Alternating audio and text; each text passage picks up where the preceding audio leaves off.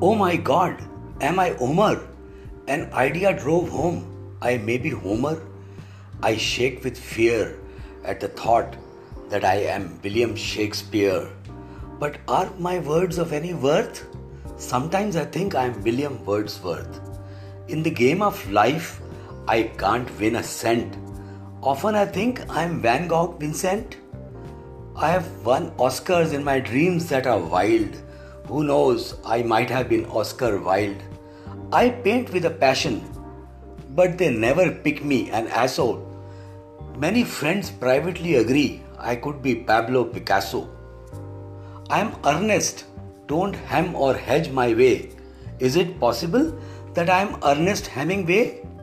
I am a lord and master of a state that is barren, and a thought often occurs that I may be Lord Byron.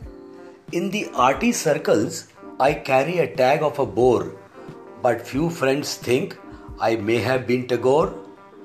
How can this be? How can this be true?